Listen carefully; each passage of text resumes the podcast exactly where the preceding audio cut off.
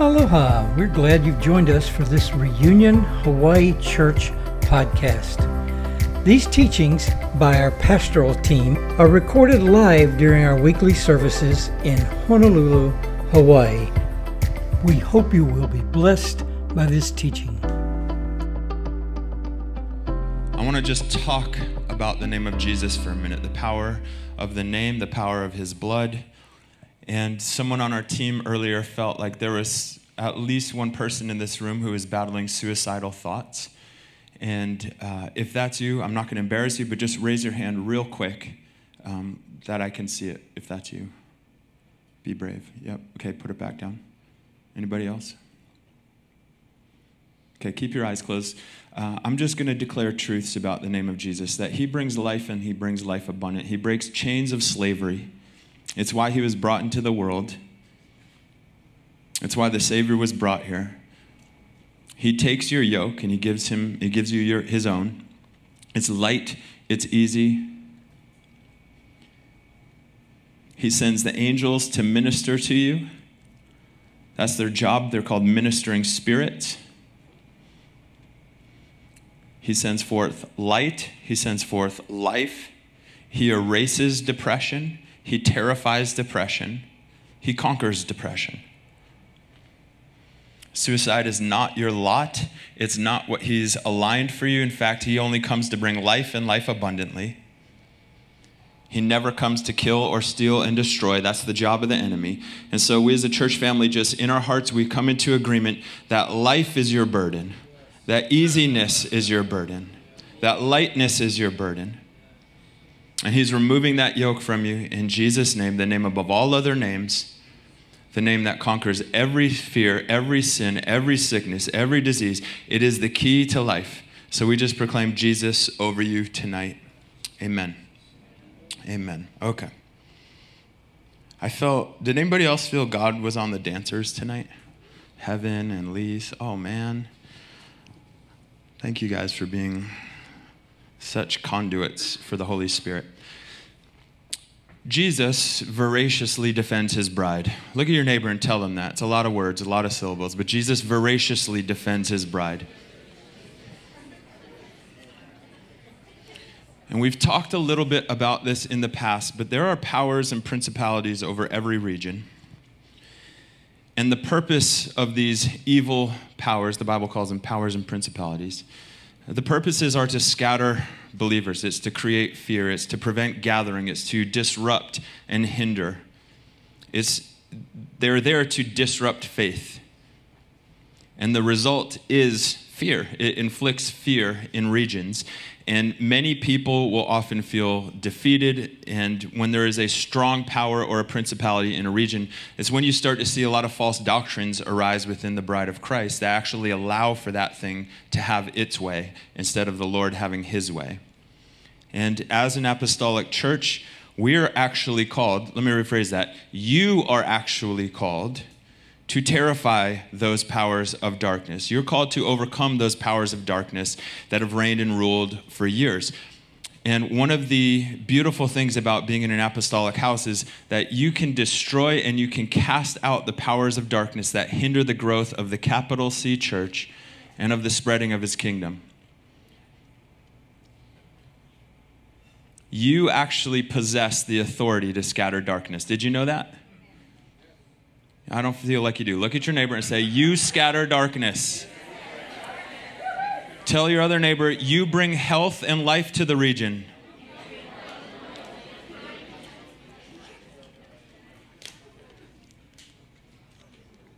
The spiritual uh, is always paying attention, it's always listening.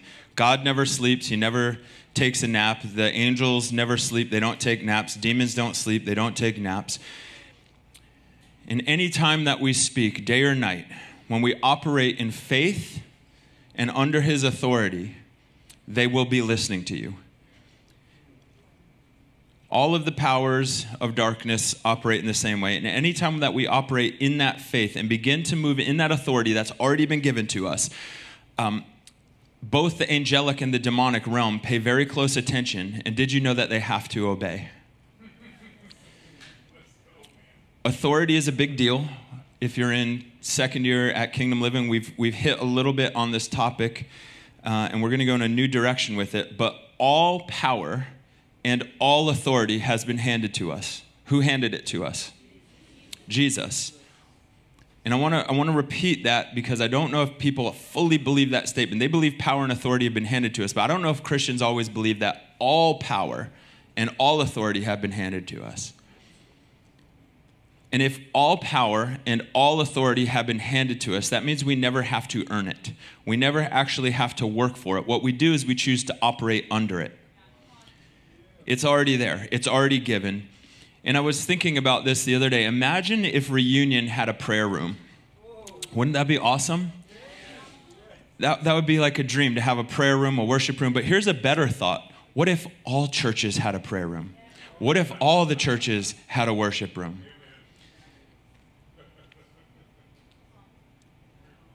The apostolic anointing is a breaker anointing, and it's, it's that idea that you can't enter a strong man's house and carry off his possessions unless you first tie up the strong man.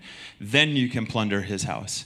And I feel like there's such a timidity towards darkness and a fear towards shadows that we'll often run from shadows instead of running to shadows. Did you know we're not actually called to run away from darkness? Darkness, by definition, runs away from light. And I'm not telling you to pick stupid fights. You need to use wisdom. You need to hear from the Lord. But I'm just telling you, it says that the gates of Hades won't stand against the prevailing church. That means the church is on the offense. The church is moving and trampling demonic walls. So if I see a demonic wall, I don't think, uh oh, I better stay away. I think, uh oh, it's going down. That's your job. So we're going to spend two weeks, this week and next week, talking about faith. And uh, it's going to be a little bit of a whirlwind of thought, but we're going to hit healing, we're going to hit authority, because they're all related to faith. Say it out loud faith. Faith, yeah. Faith is a spiritual gift, it's one of the gifts of the Spirit. And I, I love, I heard T.L. Osborn say one time that someone came up to him and they said, I won't believe it until I see it. And he said, Well, you won't see it until you believe it. That's, that's how the kingdom works. That's literally the nature of the kingdom. And tonight we're actually going to talk about that, that the kingdom works. And what I mean by that is not that there's working in the kingdom. There is working in the kingdom, but the kingdom works. It succeeds. Can we go to this first slide talking about the kingdom? The word kingdom means, it comes from two words king's domain. And all kingdoms, including spiritual kingdoms, have four basic elements. The first thing is that they have a king they have a ruler. The second thing is that they have a territory. The third thing they all have is that they have citizens who have territorial jurisdiction. In other words, they put the people in charge. And then the fourth thing that they all have are laws and a form of government in which the will of the ruler is exercised. Does that make sense? All the kingdom living people are like, I've heard this. Not, not for much longer. It's going in a new direction. God designed two types of laws in his kingdom there are direct laws and there are indirect laws. He designed, he designed direct laws that we have to intentionally carry out. And what I mean is that these are direct commandments. So let me show you some of his laws that you and I get to carry out. We're told we have to love our neighbor, it's a direct command that works. We're told to pray for our enemies. We're, pray, we're, we're called to heal the sick. We're called to bind up the brokenhearted. We're called to cast out demons. These all involve an intentional choice where a personal action is required. This is a direct law. And while the kingdom doesn't involve earning, it does involve work. When Jesus sent out the 12, he called them workers. He called them workers. Yeah, all right. It's my favorite side every week.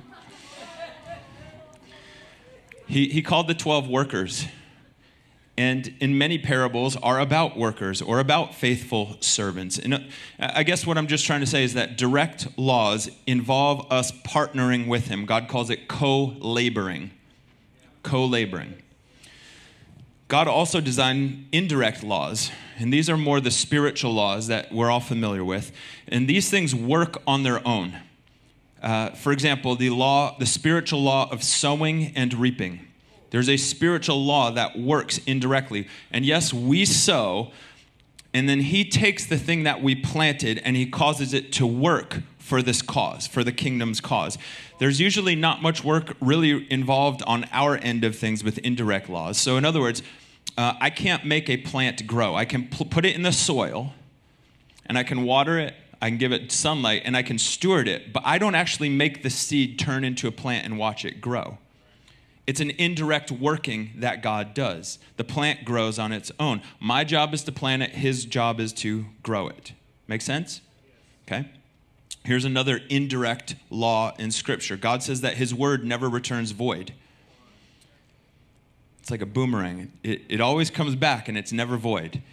And we actually have a job to do. One of our direct laws is to proclaim the good news, right? We're out, we're out here preaching the gospel.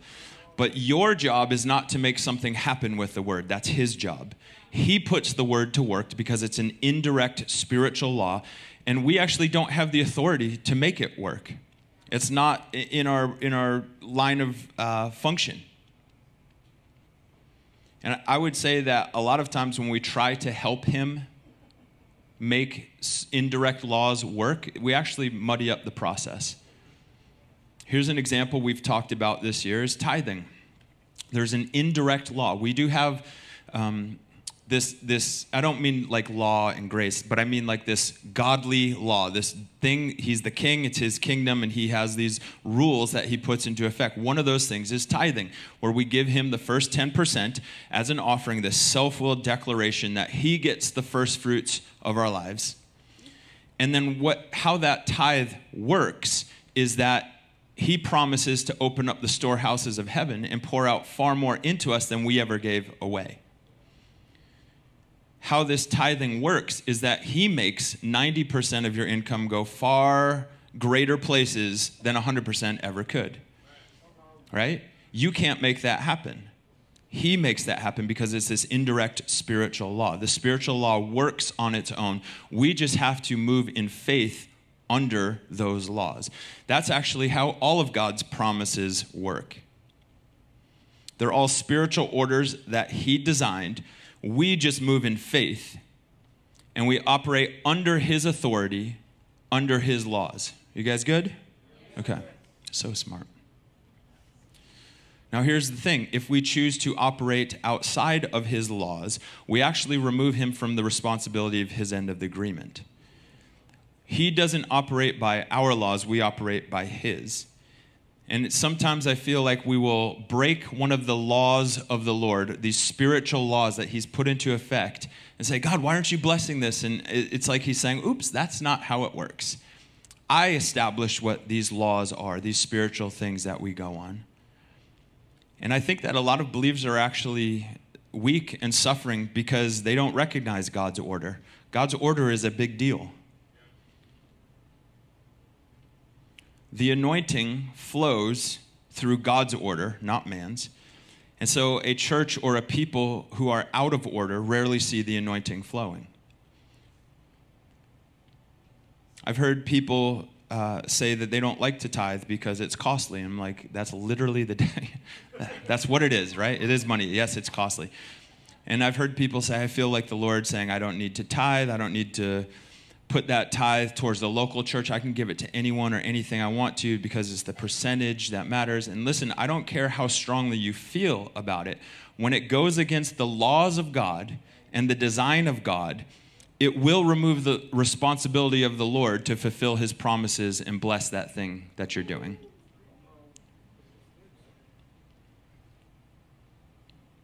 People say, I don't have enough money to tithe. And if you don't tithe, you never will have enough money to tithe. That's a spiritual law. Like, I'm not joking. It's funny, but I'm not joking. As soon as you align with God's order, His design, His laws, you will see results. You will see the promises come to pass. That's just how it works. These are the indirect laws. Let's look at John chapter 15. This is Jesus. Uh, he's talking. He's talking. That's the end of the sentence. Let's go to it. Um, Jesus says, I am the true vine, and my Father is the vine dresser.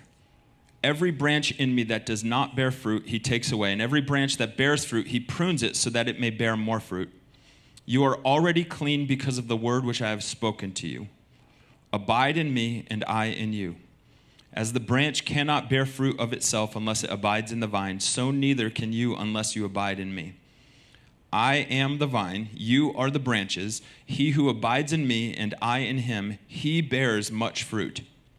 For apart from me, you can do nothing. If anyone does not abide in me, he is thrown away as a branch and dries up, and they gather them and cast them into the fire, and they are burned. If you abide in me, and my words abide in you, ask whatever you wish, and it will be done for you. My Father is glorified by this, that you bear much fruit, and so prove to be my disciples. So when we start looking at God's laws, and when I say that, again, I don't want to paint like, oh man, it's this, you know, rigid thing. No, no, this is just his design, his order of the universe, both spiritual and physical. These things always begin with his authority. And our partnership with that authority makes those things come to pass in the physical. We take spiritual things and bring them into the natural through obedience and faith any time that God explains one of these spiritual laws, uh, any of these commands, any of these ways that he sets up the universe, it's actually because he wants to fulfill those things. He, he never asks us to do anything, say anything, or pray anything that he doesn't fully intend to back up. If he says it, it's really safe to believe in him. It's really safe to take him at his word. And he never creates laws that he doesn't enforce. He won't ask us to lay hands on the sick if he doesn't intend to heal them. All we have to do is abide because he's the vine. And all we have to do is stay in him. And he says, And my words stay in you, and you will bear much fruit. So, my point about authority is that to get the Lord's results, we have to employ the Lord's methods. Do you hear me? To get the Lord's results, we have to employ the Lord's methods. And this requires submission to his authority. It requires submission to his order of the universe that he set up. I mean, there are some geniuses in this room, but you're not as smart as he is. And he's better at setting up universes than we are, believe it or not. And, and listen, our preferences will never be able to overrule his infinite wisdom. Another way to think about this is that unless we're using the Lord's process, there are no guaranteed results. Do you want results? Follow his order of things, follow his design, right? And it's not open to debate. Your knowledge of good and evil does not supersede his. And many of us find that we're actually idolizing self more than we realize and our preferences and our feelings and what we want. That's a great way to get cut off and thrown away and burned because we've detached ourselves from the vine. And what we see a lot of times uh, throughout history in revival cultures, which I fully uh, embrace, and that's, I think, who we are, uh, a lot of times these cultural, cultures will try to divide two things that aren't actually meant to be divided. Uh, and these two things are the clear written word of God, and then the other thing is what we sense from God, what we feel, what we sense from Him. Uh, the Bible has to be our tether. It's what ties us to truth. It is truth. And sometimes what we'll do is we'll disobey these very clear, fully expressed teachings of the Bible because we feel otherwise. Sometimes we feel really strongly otherwise and I've, I've probably done this myself. I hear it quite a bit um, just knowing a lot of people. And what happens is it feels very spiritual, but the truth is that God calls that rebellion.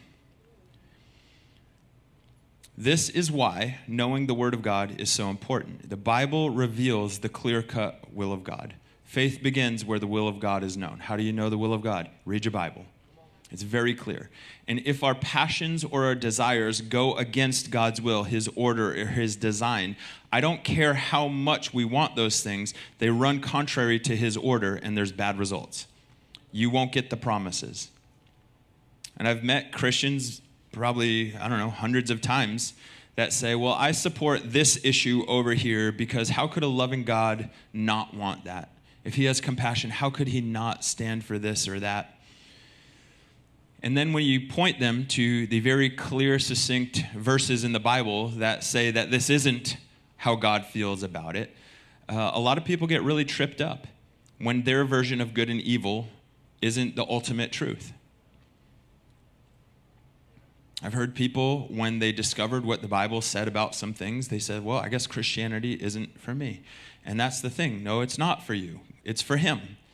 And if we think that He is moved by our passions that run directly against His version of purity or love, we're going to find ourselves fighting directly against God. Who's going to win that battle? Listen, Christianity isn't for you, it's for Him. And you will not, thank you, Robin. Yeah, I thought it was good. You won't win in a court of law when you violate His laws and His design. That's not mean, that's just. And I don't care how spiritual we are, anytime what we feel goes against Scripture, what we feel has to go under this subjection about the clear written truth of God. Got it? Okay. Now let me start to ruffle. Now that everyone's like, yeah, yeah, we know this. This is basic.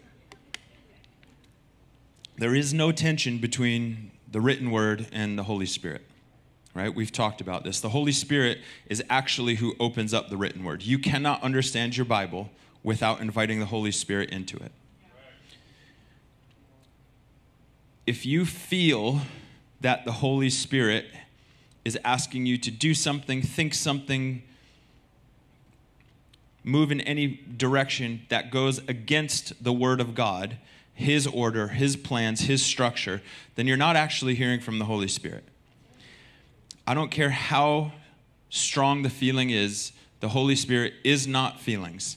He is not your understanding. He is God. And a lot of times we think we're moving in spirituality or compassion and God's saying, like, oh, that's rebellion. That's not spiritual. That's not compassion. That's actually going against what I said. Maybe we'll talk more about an upcoming that about upcoming weeks. I don't know if you're ready for it. You guys wake up. Let's go. It's going to get Okay. Trust your Bible. Trust your Bible above your vision. Trust your Bible above your dreams. Trust your Bible above your ambitions, above your passions, above your desires, because, newsflash, this just in, you sometimes have desires that aren't from God. Right? Shocker. Write it down. That's why, listen, listen to me. That's why so many people get tripped up on issues like homosexuality or social justice or whatever the world is trying to make you focus your attention on. The world will tell you that those things are right because of their overwhelming passion and feeling about those things. And we think that there's no way that I would ever feel this strongly about something unless it was God's design or unless it was God ordained. And here is where rebellion sets in Jesus is the head of the church. Agreed? Whatever he says goes. Agreed? Okay. If he says something and if you're in, in your heart of heart you feel the opposite, it doesn't matter your argument, you will lose in his court of law.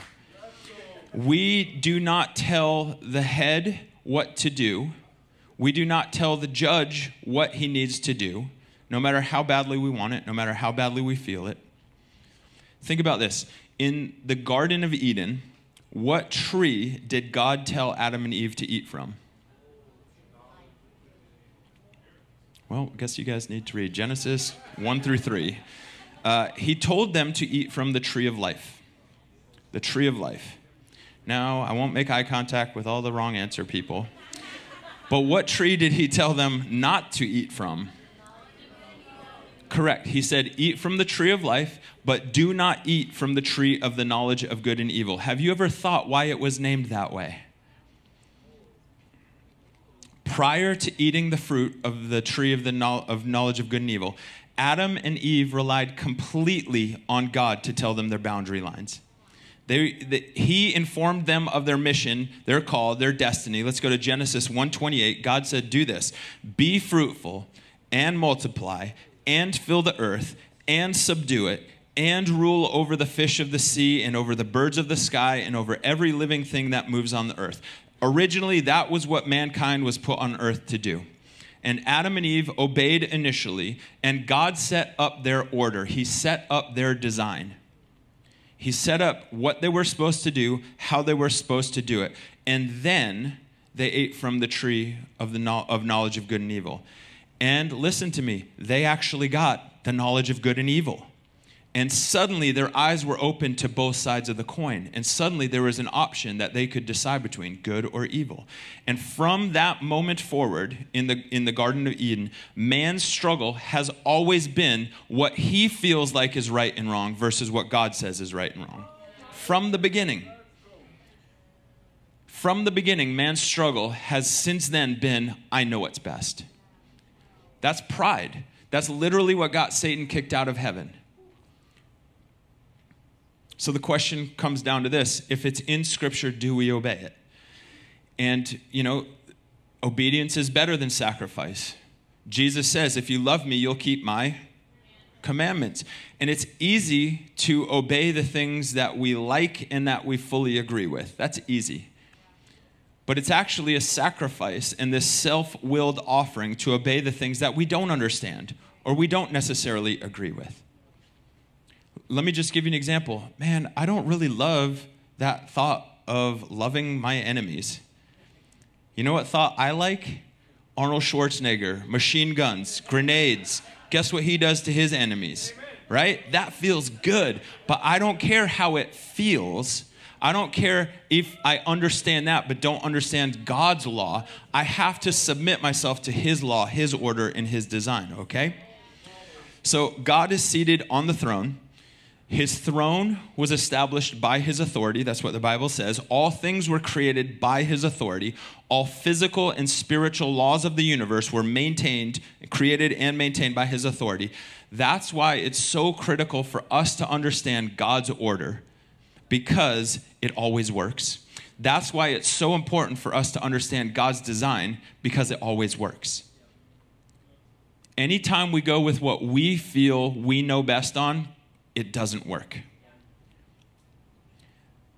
One of these spiritual laws, one of these truths that God sets up as His design that works is healing. I know um, the, the pain and the fear that people feel when they hear things like faith healer. Okay, I know that that's been abused, um, but I just need to tell you when it comes to faith healing, there is no other kind of healing than faith healing, right? I believe not just in faith healing, I believe in faith salvation. I believe in faith casting out. I believe in faith prophecy because I believe in faith. And what I believe is what God's design is, what His Word says, is that it's impossible to please Him without faith. Hebrews 10:38 says that the righteous live by faith. So if anyone ever says, like, oh, you're just one of those faith churches, yep, because I don't want to be a church that makes him upset. Like, you can only please him through faith. We have to live by faith. Everything we say, everything we do, everything we think has to be wrapped in and dipped in faith. So let's look at one of the greatest trades in history. It's in Isaiah 53. It says, Surely our griefs he himself bore and our sorrows he carried. Yet we ourselves yet we ourselves esteemed him stricken, smitten by God and afflicted. But he was pierced through for our transgressions, he was crushed for our iniquities. The chastening of our well-being fell upon him, and by his wounds we are healed. All of us, like sheep, have gone astray. Each of us has turned to his own way. But the Lord has caused the iniquity of us to, all to fall on him. Do you see in there? Keep that up just for a minute. Each of us has turned his own way. That's what happened in the Garden of Eden. And what I want you to see out of this small passage here is that four things are taken from us our grief, our sorrows, our transgressions, and our iniquities. He takes our grief, sorrow, uh, transgressions and iniquities. And he gives us two things peace and healing. That's the greatest trade that you can imagine. And listen, with his suffering and death, Jesus purchased not only freedom from sin, but he purchased freedom from sickness. Isaiah, in this passage, sees these two things at the same time. He sees this as one event grief, sorrow, transgressions, iniquities taken, peace, healing given. If Jesus' suffering and death purchased our forgiveness of sin, it also, it also purchased healing because it's all one event because Jesus wasn't just the lamb who was slain in 0 or in 33 AD when he hung on the cross. It says he was the lamb who was slain from the foundations of the world, from before that. So he was the lamb who was slain since forever, and he will be the lamb who is slain until forever. Faith, or sorry, healing and forgiveness are eternally connected at the cross. Jesus has the same authority over sin as he does sickness. He treats them the same way. Even the word salvation in your New Testament, it, it comes from the Greek word soteria. It means saved, healed, delivered, sozo. Let's look at um, another place very quickly that ties forgiveness and healing. It's in James chapter 5.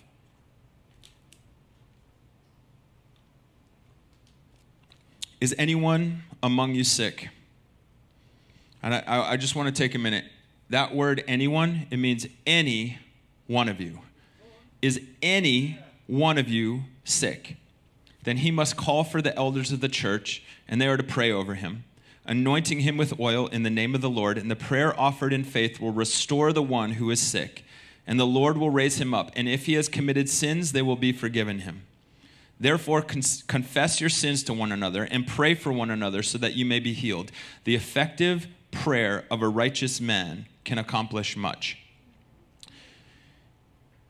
If we can understand his will on salvation, we can understand his will on healing because the same principle applies. The same design, the same order, the same laws apply. This is his order. This is his way. This is his design. This is his law. The king established it in his territory. He enforces it. It works for him. Does this make sense? Salvation comes to a person when man cooperates with either preaching of the gospel or receiving the good news, right? You, you preach it or you receive it. Man, if man isn't saved, it's not because the gospel doesn't work.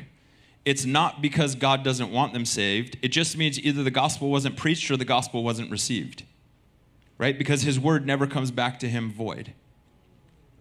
The bottom line is that God's will on salvation is known. He wants all people to be saved, even though they're not.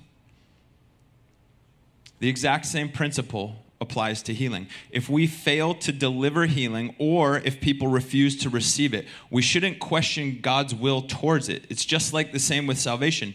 It's His will that we be healed. It's just that not all people get healed. The same law, the same principle, the same design. God does not enforce His law on people.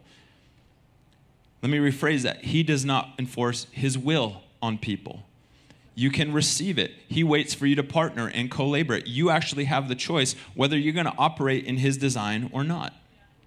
Faith requires this abandoning of ourselves, of thinking that we know right, and it actually requires us to move into this thought of God, you know right. Whether I feel it or not, whether I understand it or not, it doesn't matter. Listen, we've talked about this a hundred times, but I want to I want to look at this again. Jesus healed all who came to him. All who came to him, he healed. He didn't heal everybody, he healed all who came to him. No one was turned away. Listen, as long as people were willing to be healed, he was willing to heal them. Does that make sense? He didn't heal everyone, he just healed those who came to him. As long as those people were willing to come to him, he was willing to heal them. Jesus didn't heal all who were sick, but he healed all who were willing to be made well. That's a big oof. He healed all who were willing to go out of their way to come to him, to grab the hem of his garment, he healed every single one of them. Some people in Scripture who were sick did not want to be healed, and guess what? They were not healed. The will of man is always honored by God because he gives us according to what our heart desires. That's Scripture. We see that over and over. It's called free will. Why is this important? Well, this is important because some will argue that Jesus uh, went around looking for certain individuals who the Father did want to heal and certain individuals who the Father didn't want to heal. And he would avoid those. He wouldn't make eye contact with those. Like, God, them, nope, oh, not going to make eye contact. God, them, yep, okay, I'll go heal them.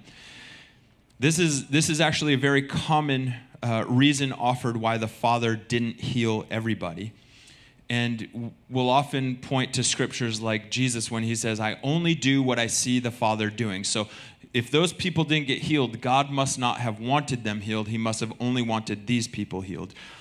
The problem with that argument is that numerous accounts in the Gospels, Jesus visits these villages and it says he healed them all. Do you see why that's a problem? rather than looking for certain people to heal and avoiding others, he healed everyone who wanted to be healed enough to come to him. Everyone who wanted it bad enough came to him and got what they wanted, without exception.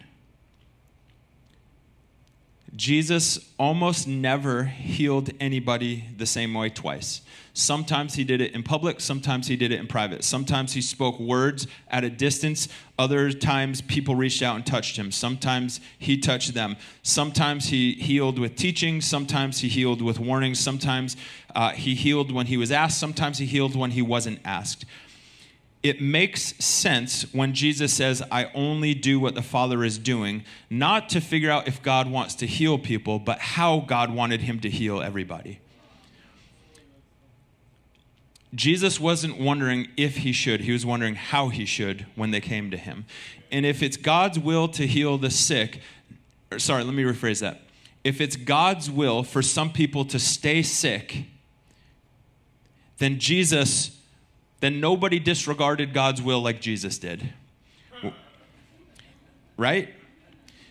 Think of how many character lessons Jesus cheated those sick people out of. We can argue that persecution builds character. That's biblical. The Bible says that character often comes by enduring persecution. It's in 1 Peter.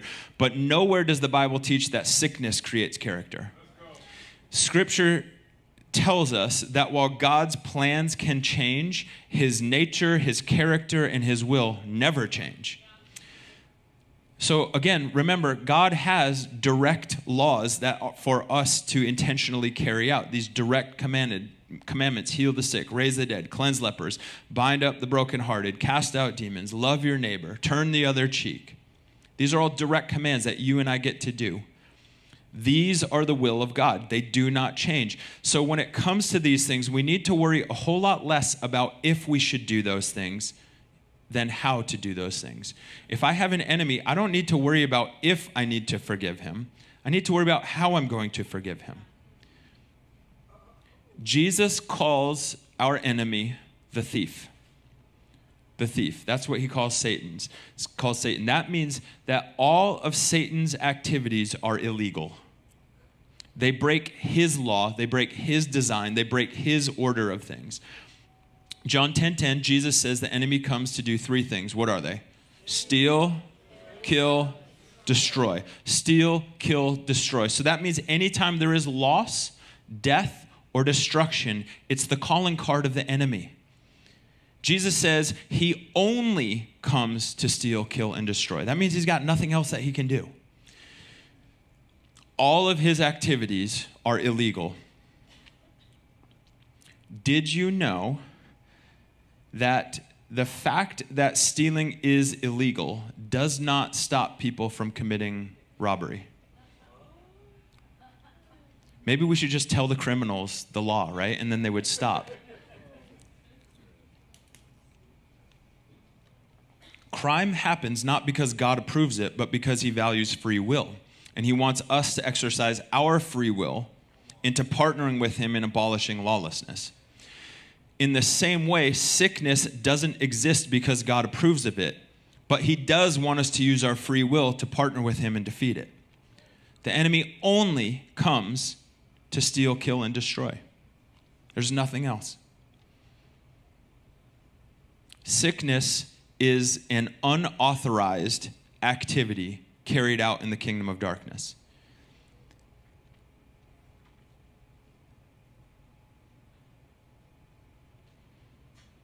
Criminals break the law.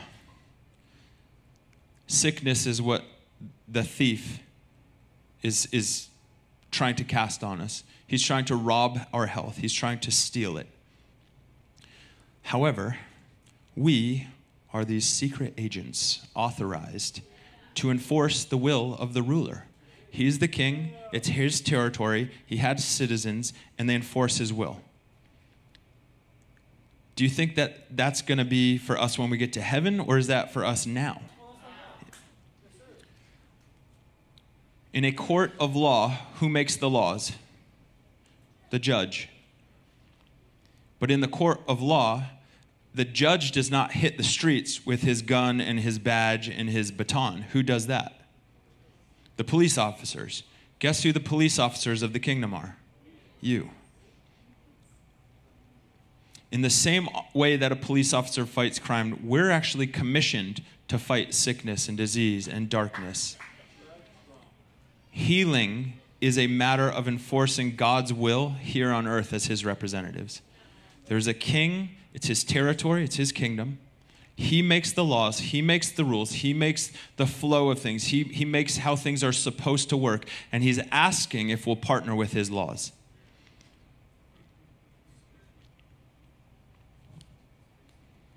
I want to read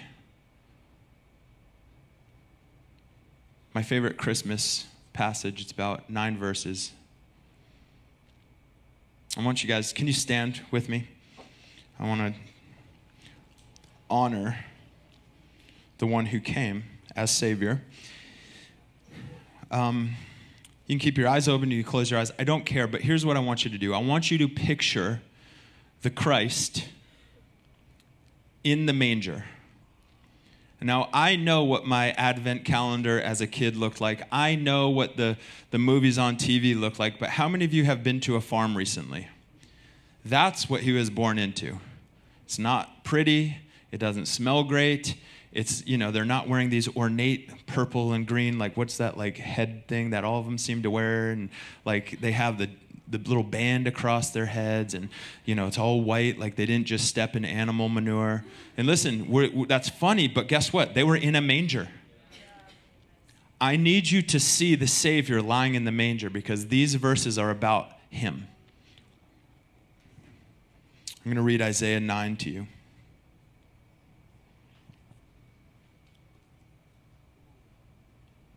But there will be no more gloom for her who, who for her for her who was in anguish. In earlier times he treated the land of Zebulun and the land of Naphtali with contempt. But later on he shall make it glorious. That baby in the manger, he shall make it glorious by the way of the sea on the other side of Jordan, Galilee of the Gentiles, the people who walk in darkness will see a great light. Those who live in a dark land, the light will shine on them. You will multiply the nation, you will increase their gladness. They will be glad in your presence as with the gladness of harvest, as men rejoice when they divide the spoil. For you shall break the yoke of their burden and the staff on their shoulders, the rod of the oppressor as the battle of Midian. For a child will be born to us, a son will be given to us, and the government will rest on his shoulders.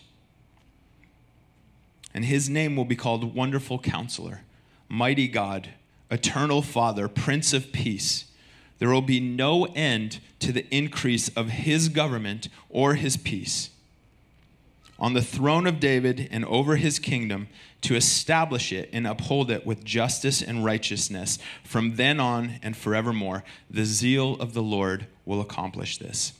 We're going to end this service um, in the best possible way. We're going to worship for about nine minutes. And we're just going to play a song. I don't care what you do. You can move around, you can stay still. But here's the only thing is that we have to worship him. This is one of the laws of the universe that he's created. When we worship him in spirit and truth, it says rivers of living water will begin to flow from us. And then it says that this is actually the Holy Spirit. And I'm telling you, if there's any way for the people who are living in darkness to see a great light, it's for us to worship and glorify him, the babe who is lying in a manger, and it will literally flood the atmosphere. Now, I'm going to tell you the call on this house is a significant call. This is not a local church, although we are a local church. This is a regional church, and we're actually called to impact this region. You will not impact the place you're at without worshiping Him. Do you guys remember when we worshiped uh, about a month or two ago when the fire alarm went off? And I said something along the lines of, Can we worship past our offense? Can we worship if we don't have the, the beautiful guitars and pads and all these things? Or do we actually require those things to engage our hearts with Him? One of my favorite parts about uh, kingdom living when we have the full time school is that we've actually learned to worship under any circumstance. I would say we worship as well with the keys and the guitars as well as we worship with just voices we have to learn how to operate in His authority through faith. And we're going to start to see the promises of the kingdom come to pass in our midst. Worship is one of the greatest weapons we have. Psalms 8 2 says that um, praise silences the foe and the avenger. It literally silences the enemy. So when there are powers and principalities telling people, be scared, be territorial, be prideful, and whispering all these lies to God's people, we actually have the ability and the right to silence the foe and the avenger. So do whatever you need to do. We're going to play some music, sing along, don't sing along, whatever you need to do to engage your heart, that's what you have permission to do. And then we're going to close service. This is not the end, this is part of the service. Let's go.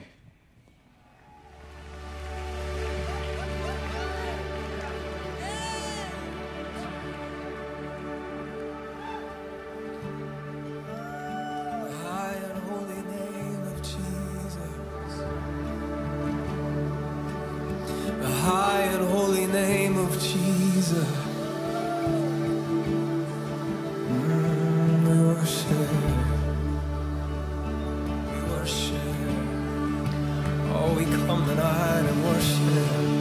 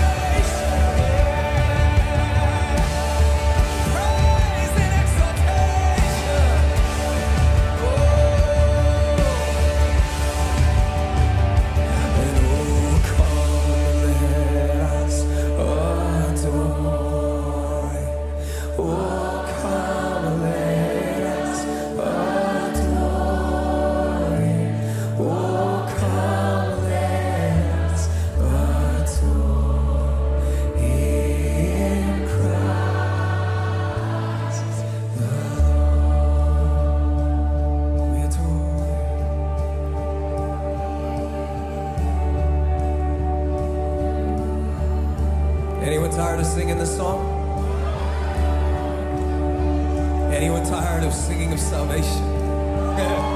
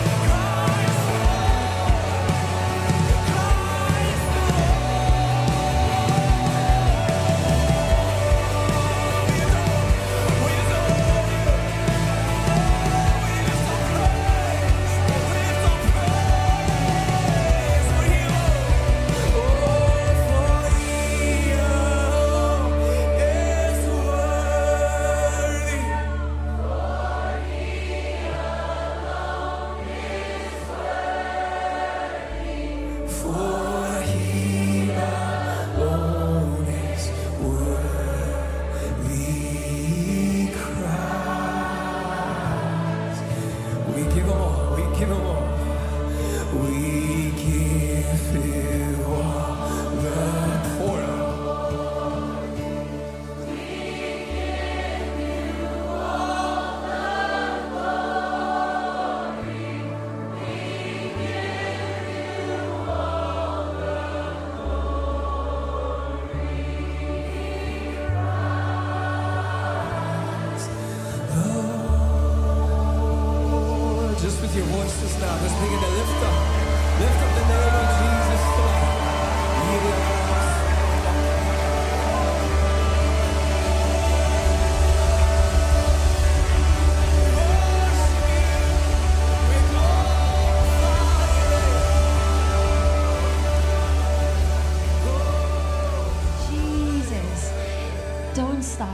the glory.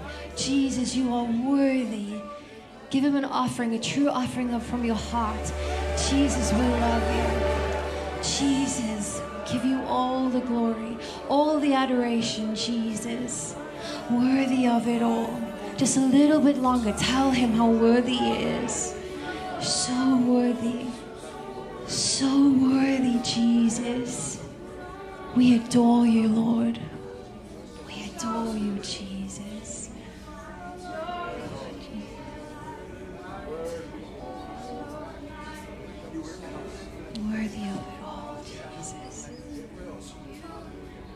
Beautiful, beautiful one.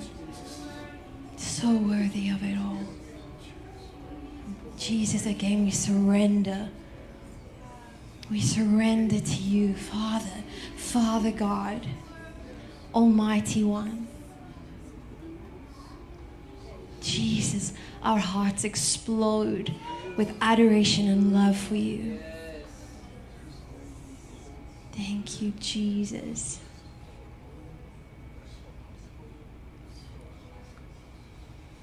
Thank you, Jesus.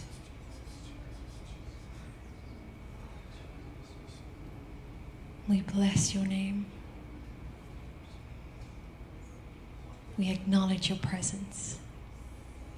We say thank you, Father.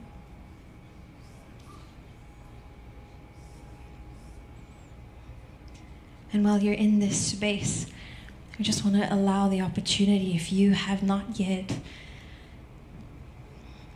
given your life over to Jesus and surrendered your life over to the Lord, what we call born again, a relationship with Him. We want to provide that opportunity for you now. If there's a racing in your heart and burning, I just encourage you to raise your hand. We're not going to embarrass you or call you out. But if you just haven't had the opportunity yet to give your life over to the Lord, would you raise your hand right now?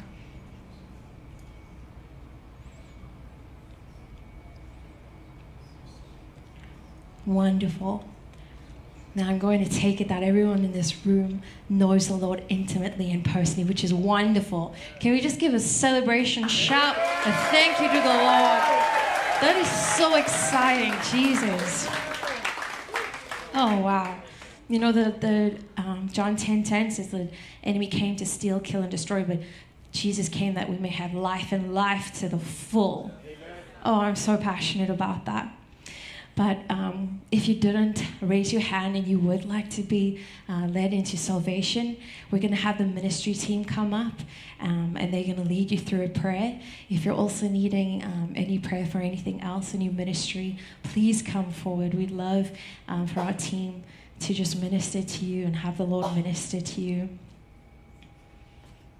yeah, well, I just I just really feel the delight and excitement of the Lord. Can you, with everything you are, just give him one more shout, give him one more praise, give him an offering of praise.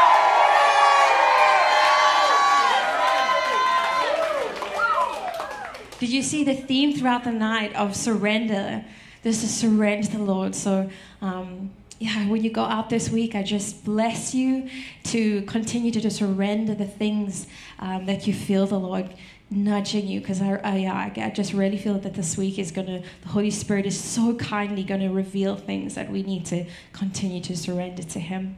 So, ministry team, would you please make your way up to the front? And as we close, um, would you take? We'd love you to fellowship and have conversations, but if you would please just honor what the Lord is doing in the room and take those um, to the lobby or to Chili's. And um, don't forget your kids, please. And we'll see you next week. And bless you all.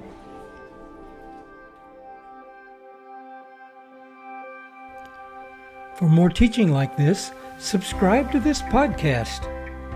If you would like more information about Reunion Hawaii Church, our website is reunionhawaii.com. If you're in Honolulu, join us Sundays at 5 live at Kahala Mall. Aloha.